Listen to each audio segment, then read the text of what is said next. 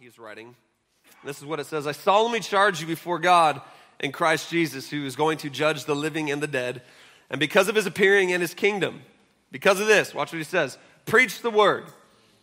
Be ready in season and out of season. The context of that is if you dig into the languaging of it and what Paul was writing to Timothy, in season and out of season, you'd be like, like, is that like a winter, fall type of thing? He was actually saying, preach the word when it's popular and not popular. Does that sound like a moment we're living in? Preach the word, be ready in season and out of season, correct, rebuke, and encourage with great patience and teaching. For the time will come when people will not tolerate sound doctrine but according to their own desires will multiply teachers for themselves because they have an itch to hear what they want to hear. They will turn away from hearing the truth and will turn aside to myths. But as for you, exercise self control in everything, endure hardship, do the work of an evangelist, fulfill your ministry. For I am already being poured out as a drink offering, and the time for my departure is close. And then this is one of my favorite uh, moments in the, in the Bible where Paul speaks to Timothy. He says, I have fought the good fight. I have finished the race. I have kept the faith. Today, as we begin our new series, Defense Against the Dark Arts, I want to speak to you from the subject, the sound of a serpent.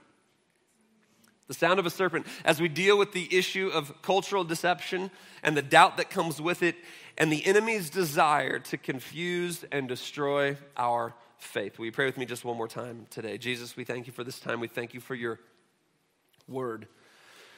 It's living, it's active, it's powerful. God, we have come here today not to hear from Jason, but to hear from you. So, God, move me out of the way right now. Anything that would block your voice, God, would you just move it all aside so that we could hear your word for us today? God, teach us, guide us, challenge us, change us in this moment. We worship you and we honor you with the reading of your word today. In Jesus' mighty name. Come on, and everybody shouted. Amen. Uh, we, we lived in Phoenix for uh, six plus years, more towards the seven mark, and I love the desert. Anybody else just love the desert? Any desert dwellers? That's why you're in Utah. You're like, absolutely not. This is nonsense. No. How many of you love the mountains? Do you love cold air? You love the snow coming? Where are my mosquitoes? Yeah, okay. So, um, I, I enjoyed my time in the desert mainly because you can golf year round. Um, and uh, it happens to be something I really enjoy. But uh, I'll never forget being introduced to a rattlesnake for the first time. And subsequently, over the years of living there, I would experience rattlesnakes over and over and over again, especially as I would golf, because I have a tendency to not hit the ball straight. Um, it goes it goes other directions right it goes left and right and so i'll never forget though one of the first times that i was introduced to a rattlesnake was when i was golfing and i hit an errant shot and I decided that I was going to wander into the desert to go find my ball.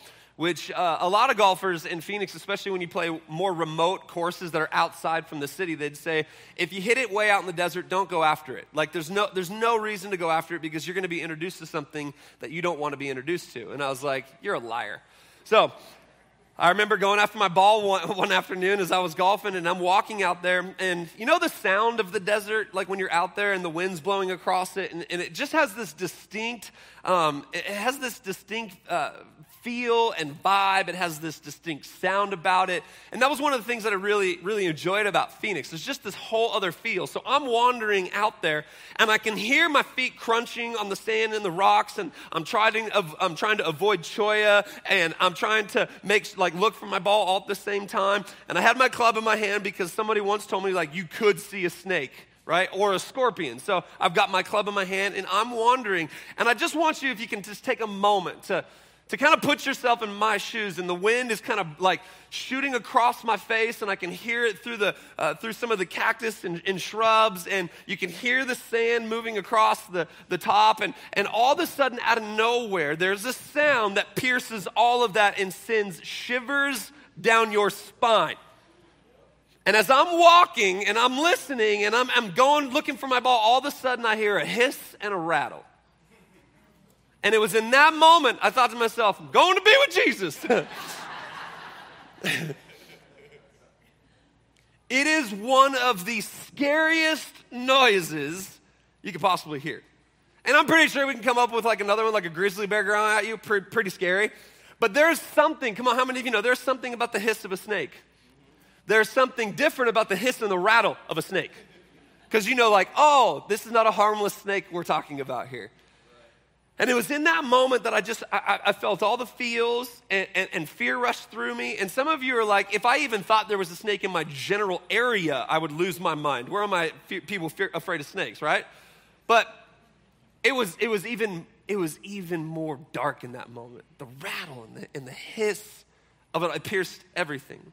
The sound of that snake was bone chilling. And there's nothing like walking through the desert with the wind blowing across the sand and the dirt and hearing the rattle and the hiss of that snake to come piercing through it all. It's the sound of a serpent.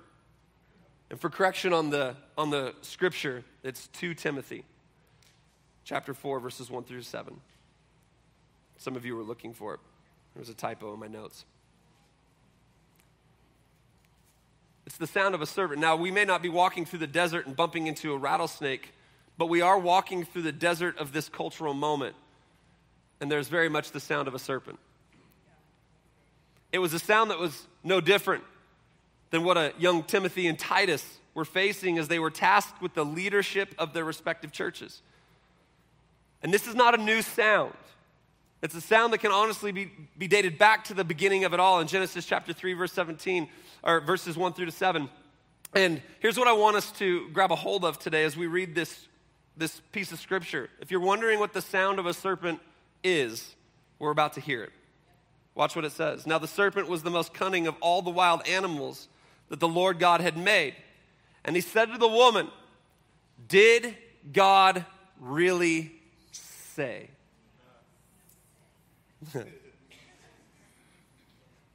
Did God really say that you can't eat from any tree in the garden? The woman said to the serpent, We may eat the fruit from the trees in the garden, but about the fruit of the tree in the middle of the garden, God said, You must not eat it or touch it, or you will die. No! You will certainly not die, the serpent said to the woman. In fact, God knows that when you eat it, your eyes will be opened and you will be like God, knowing good and evil. The woman saw that the tree was good for food and delightful to look at and that it was desirable for obtaining wisdom. So she took some of its fruit and ate it, and she also gave some to her husband who was with her, and he ate it. Then the eyes of both of them were open, and they knew that they were naked, so they sewed fig leaves together and made coverings for themselves. Did God really say? Did God really say? This is the sound of a serpent. It is a sound that has echoed through time and is currently wreaking havoc on this generation. The fancy pop term, which is not really new at all, is the term deconstruction. This is a term that can be applied to all kinds of areas, but for the sake of our message today, I'm dealing with it in reference to our faith. It sounds like this I'm deconstructing my faith, or better put, did God really say? Did God really say?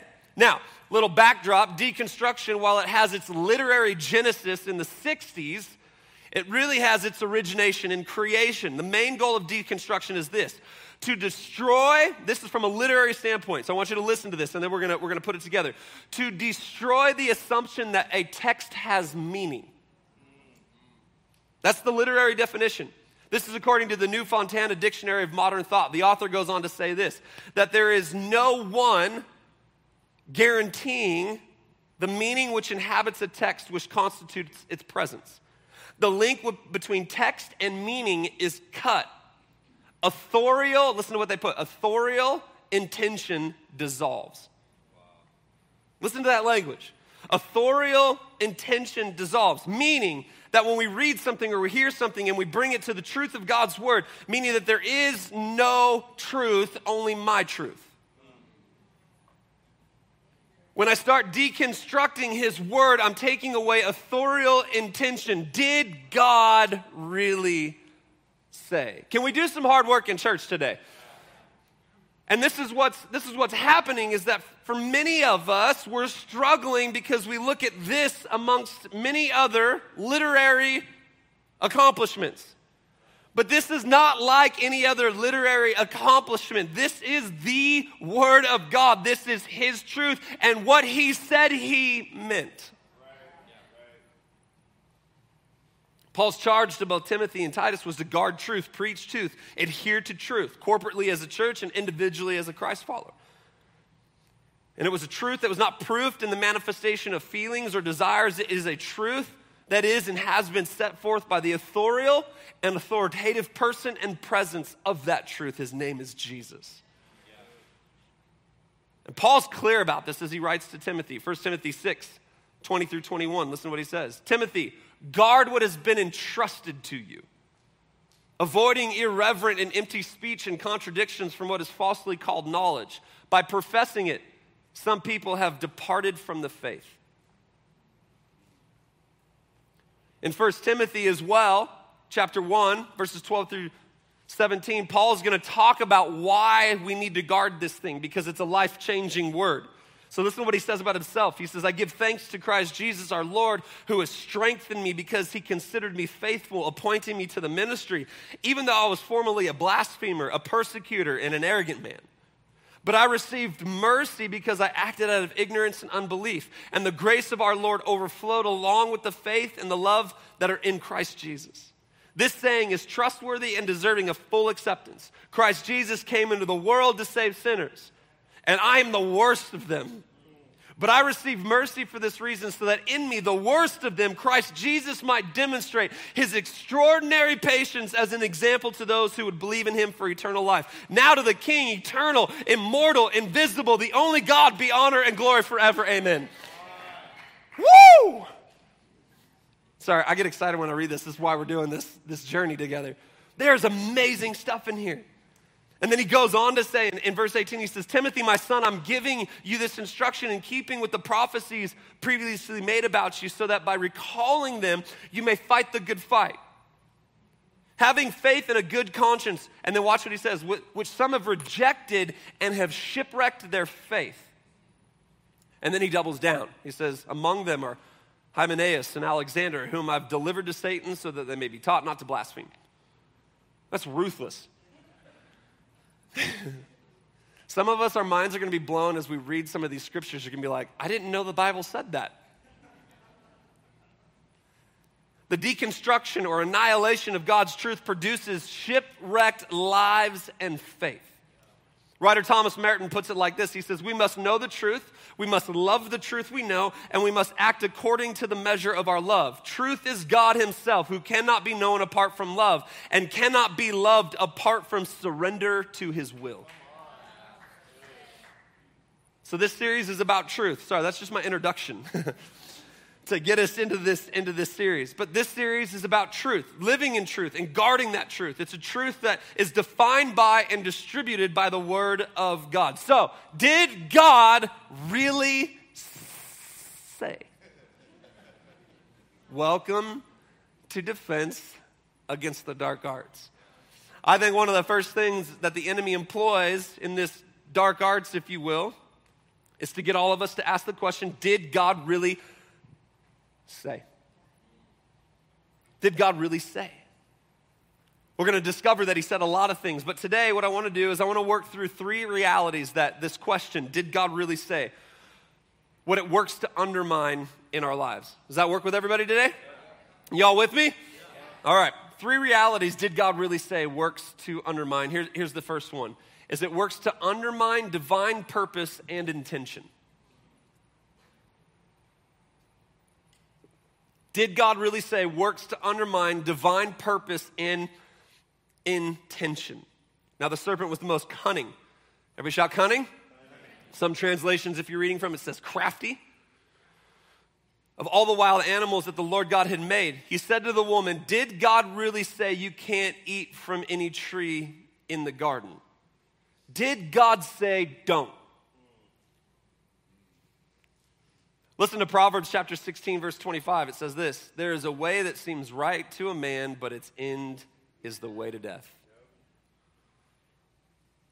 So often we fall prey to the idea that God does not have the best purpose and intentions for us as His creation and ultimately as His children. The interesting thing is that we measure this according to what the world offers us. We look at things like fame and position and power and sex and popularity, acceptance and money, and come to the conclusion that these things are better than what God ultimately has for us. The reason? Because He tempers and builds boundaries around these things. Many of us cannot fathom a God who says don't as much as a parent who says don't. How many of you would agree with me right now that I'm a good parent if I put boundaries on my kid's life? Yes. Come on, show hands. How many of you would agree with me on that? Right? Like if, if justice came running to you and be like, hey, you got to check my dad out. He's awesome. He said I can do whatever I want. How many of you be like, I'm calling CPS? right? Because as a father, as a, as a mother, as parents, instituting certain things like don't or can't is healthy for my kids. Right? And it's interesting that for some of us, we can rationalize that. For others of us, depending on where we've come from, the backdrop of life, we cannot fathom the idea that somebody would say, Nope, don't do that. Can't, can't do that. You, you shouldn't do that. It's not, it's not healthy for you. It's, d- d- d- you know what I'm talking about. So for God to say it, a lot of us have come to believe that the only measure of His love is the allowance of whatever we want. We've talked about this before, but that's not love. That's not love. As the serpent asked, did God really say? He's working to usurp the ultimate good that God had for Adam and Eve in the garden. And it's no different for you and I in the garden of life that we are living in right now. What is interesting to notice is, is that the effects of this interaction with the serpent ultimately led to sin and shame. The truth is that on the backside of did God really say, there will always be shame. This is what took place between Jesus and Peter, this famous interaction in Matthew 16, verse 21 through 23. So from then on, Jesus began to point out to his disciples that it was necessary for him to go to Jerusalem and suffer many things from the elders, chief priests, and scribes, be killed and raised on the third day. Peter took him aside. I love this. Could you imagine Peter's like guts to do this? Hey, Jesus, I need to talk to you for a second. We need to have a word. I've been noticing some things, Jesus that I'm concerned about. One of those things is this whole idea about you dying and going and leaving us alone. And then watch what he says. Peter took him aside and began to rebuke him.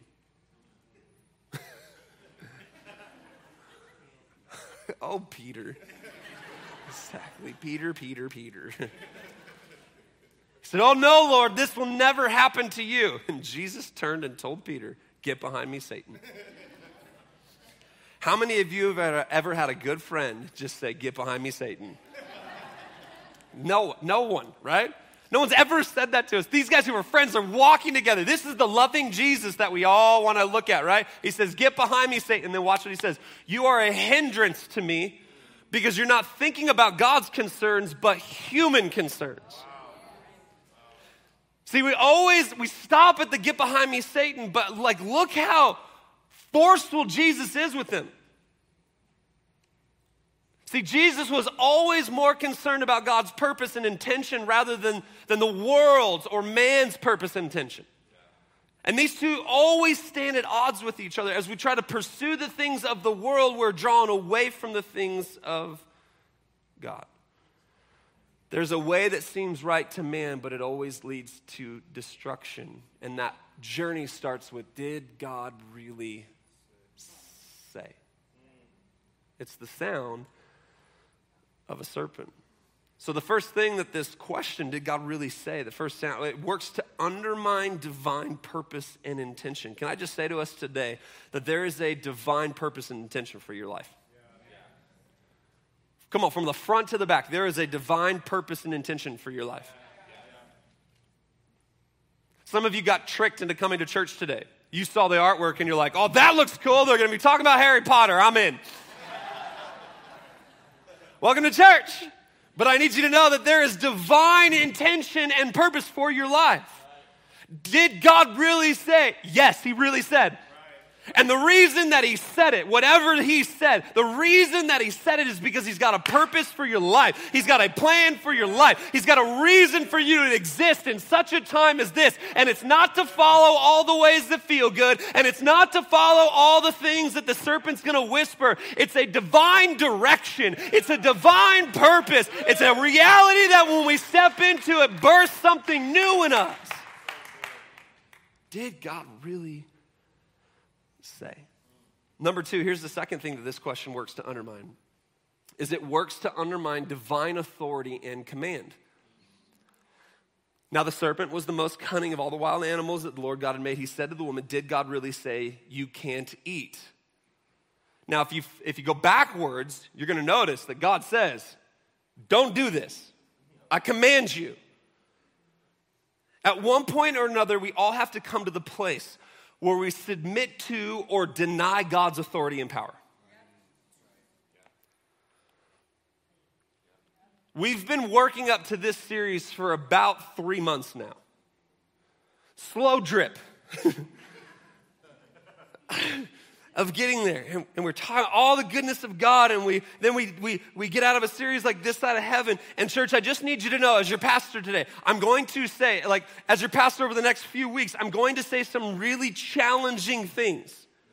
And one of those is a very clear and clarion call to this truth right here that at some point or another, we are either going to deny or, or come to the conclusion that God is who He says He is, that His word is true, and that there is authority and power in it. Did God really say works to undermine divine authority and command? He's either in charge or he's not. He's either Lord or he's, he's not. And this is what did God really say works to undermine in our life? Listen to what Paul writes to the Ephesians concerning the authority and power of God. And remember, these are the people that Timothy would, would be shepherding and working with at one point or another. The issue of God's authority and power is always brought into question by Satan. He will always poke at his authority. How many of you agree with me right now in this generation? Authority is a really difficult thing for us. We struggle with authority. That's because we're all rebels at heart, or by design, or by dysfunction. But authority is difficult for it. Don't tell me what to do. Uh uh-uh. uh We look at authority with, a, with an eye that's critical, don't we? And I get it. Authority, in the name of authority, some really bad things have been done, for sure abuses and, and terror and, and hurt and pain. But can I just, just say this? Just because one authority was bad doesn't mean that another one is. No one wants to say amen to that because you're not convinced of it. Just because one set of parents was bad doesn't mean that another one is. Just because your parents hurt you doesn't mean that every parent around is bad.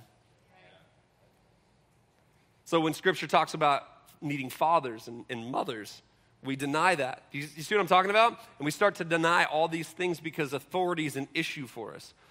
Ephesians 1 20 through 23. He exercised this power in Christ by raising him from the dead. This is God's authority and seating him at the right hand in the heavens, far above every ruler and authority, power and dominion, and every title given, not only in this age, but in the one to come. And he subjected everything under his feet and appointed him as head over everything for the church, which is the body, the fullness of the one who fills all things in every way.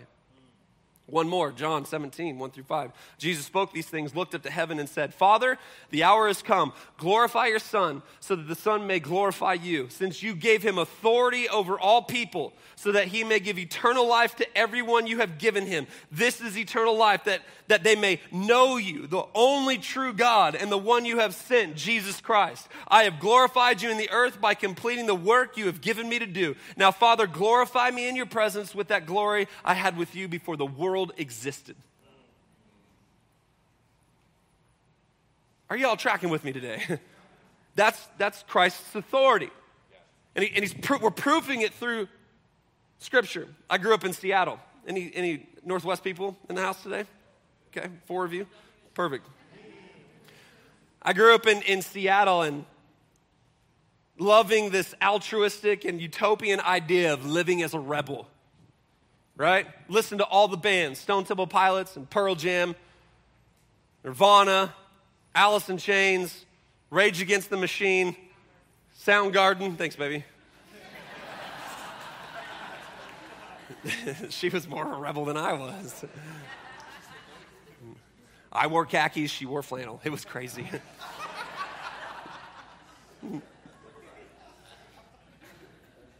but in the 1990s and early 2000s in Seattle, there was this vibe. Like this like just rebellious vibe right? And and, and and we were all like many of us were lured into that were living in that time. And and and i became a rebel albeit a rebel without a cause. This is what i've come to realize that a rebel without a cause is simply a person wandering. See the, the direction of rebellion is always to try to break something this was the appeal of the serpent to undermine God's authority and command. And he would do this by usurping God's words with linguistic theft. Watch what he says. Let's just go back. We're going to be in Genesis a lot. So here's Genesis 2, 15 through to 17. Can we do some work in the Bible today? Lots of scripture. The Lord God took the man and placed him in the Garden of Eden to work it and watch over it. And then the Lord God commanded the man. How many of you would agree with me? Command's a really strong word. He commanded him you are free to eat from any tree. Listen, like you got to memorize this language. Listen to it. You are free to eat from any tree in the garden, but you must not eat from the tree of the knowledge of good and evil, for the day that you eat from it, you will certainly die. Genesis 3. Now the serpent was the most cunning of all the wild animals that the Lord God had made, and he said to the woman, Watch the language. Did God really say you can't eat from any tree in the garden? Sneaky, sneaky snake twist the language. God said, You can eat from any tree in the garden, but don't eat from that one. The serpent says, Did God really say that you can't eat from any tree in the garden? Notice how the serpent removes the previous included word command as well as he works to remove the nuance and the liberty that is found in the original command, which is the freedom to eat from anything in the garden minus one. So, with all of his authority, with all of his command, God gives through love and liberty, says, Look it, I've created a party for you. I've got so much for you. These are the boundary lines. Eat from any of these trees, but don't eat from this one. And the serpent confuses the original statement to add a layer of negativity to the original command in order to conjure doubt and to twist God's loving structure into a harsh dictatorship. The serpent works to show God's call for restraint to be tyrannical and unjust.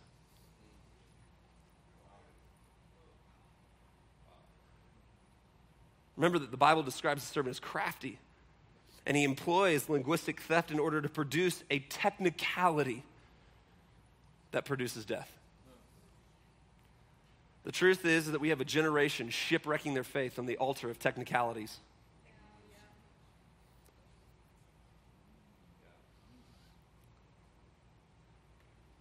Someone once said that the road to hell is paved with good intentions.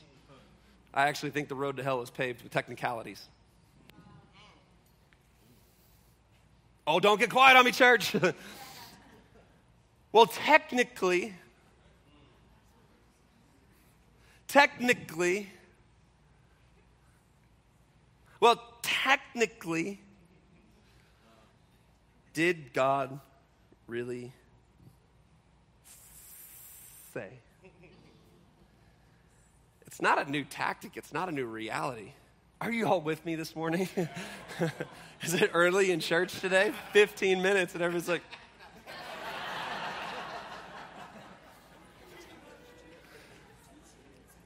Watch this. This is, cr- this is crazy. I'm really just like taking us down into like an adventure where we get to like look at all these moments that we don't typically see in scripture. Watch Matthew 21, 23 through 28. When he entered the temple, the chief priests and the elders of the people came to him as he was teaching and said, By what? They're talking to Jesus. By what authority are you doing these things? Who gave you this authority? I love this. It's so fun. Jesus answered them, I will also ask you one question. And if you answer it for me, then I'll tell you by what authority I do these things. Jesus was savage. Verse 25 Did John's baptism come from heaven or was it of human origin?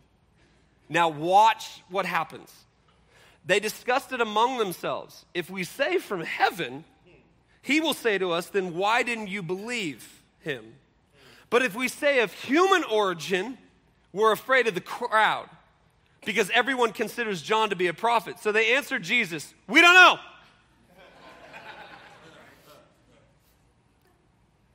and then he says, Neither will I tell you by what authority I do these things.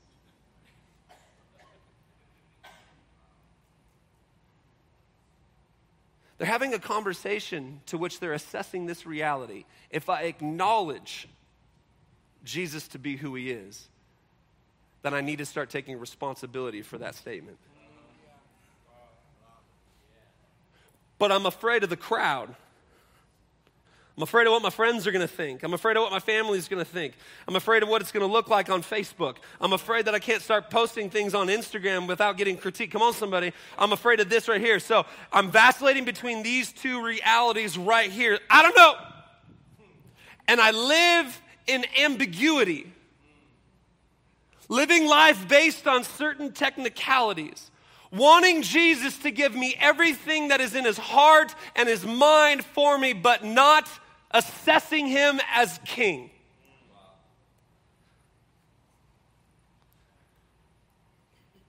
The serpent works to undermine and distract from this truth so that he can enact his plan for our lives, which is to pull us from the goodness and purposes of God. Did God really say? Number three, here's the last one. Did God really say? It works to undermine, listen to this, divine character and position. So we go through all that. We may eat of the fruit of the tree in the garden, but the fruit of the tree in the middle of the garden, God said, You must not eat it or touch it, or you will die. Verse 4 No, you will certainly not die, the serpent said to the woman. In fact, God knows that when you eat it, your eyes will be opened and you will be like God, knowing good and evil. The serpent works to make God look like a childish, insecure, and threatened dictator rather than a loving, benevolent, and kingly Lord. He appeals to our desire to know everything and have everything and be everything. And to do this, he must engage in the defamation of the name, character, and position of God. This would be the reality that Timothy and Titus would be charged to deal with in their respective cities and contexts. It's the same thing that we're tasked with as a pastoral team to defend against the dark arts. And if you want to know what the dark arts is today, it starts like this Did God really say?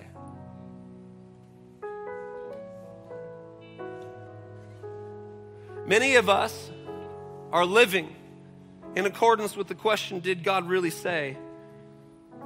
without looking at the very thing that He said.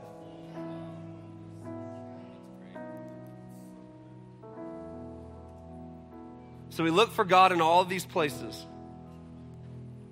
and we deny the thing that He gave us in order to see Him.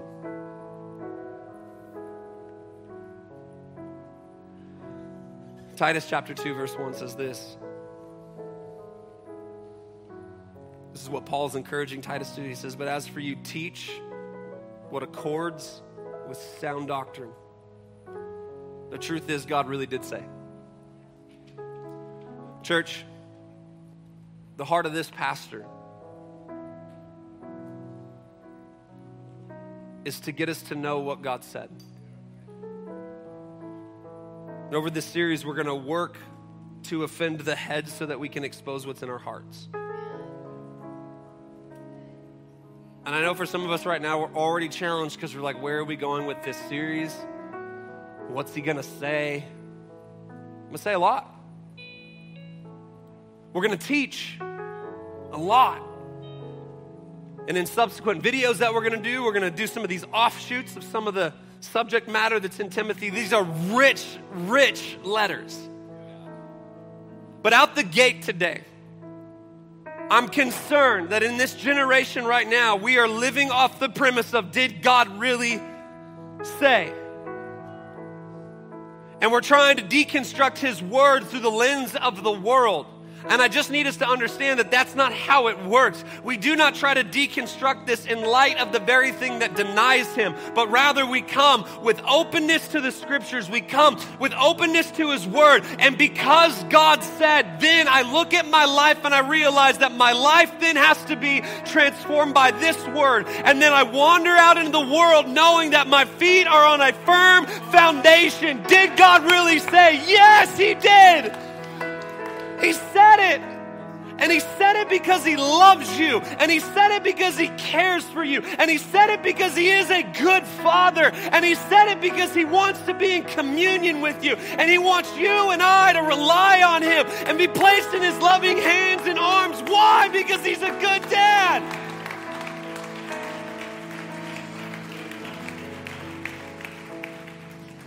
Many of us have had really bad earthly parents.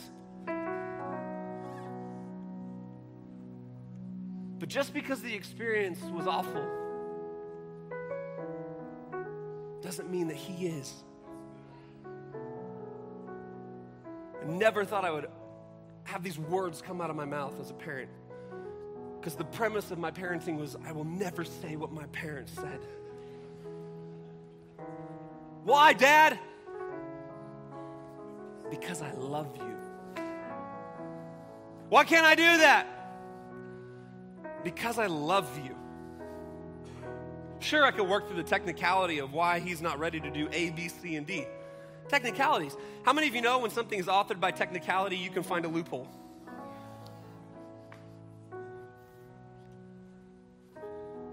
Son, because I love you.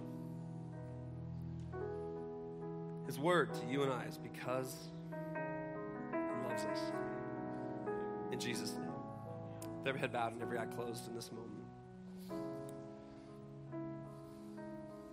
No one looking around, maybe today, the outset of this series, some of us need to make the decision. Say, whoa, whoa, whoa, wait a second. I haven't heard it like this before. I haven't put it, I haven't, has been put like that before. If you don't hear anything else today, I need you to hear that God does love you, and the reason that He authors things the way that He does is because He loves you. So, with every head bowed and every eye closed, what I want to do today is I want to just give us the opportunity to say yes to this Jesus. Many of us in this room today have already done that, and we're processing through and walking out our journey with fear and trembling. But some of us in here today have yet to say yes to Jesus. So, with every head bowed and every eye closed and no one looking around, I want to give us the opportunity to say yes to Him. I want to invite everybody just to repeat this after me with everything that we are, if that's you making that decision today, come on, everybody say, Jesus, I'm giving you everything. I'm giving you my past, I'm giving you my right now, and I'm putting my future in your hands. Save me, change me, make me new. And I declare in this moment that I'm going to follow you all the days of my life. I'm sorry for doing it my way. And today, I'm deciding to following your ways. In Jesus' name. With every head bowed and every eye closed, no one looking around. If you prayed that prayer for the first time today, come on, would you just shoot your hand up right now? I just want to know that you're with us today. I want to be able to pray for you. Is there anybody in here today that wants to make that decision? Okay. No one in here today? Let's lift our head and open our eyes. I want to encourage us in these moments as we move into this series.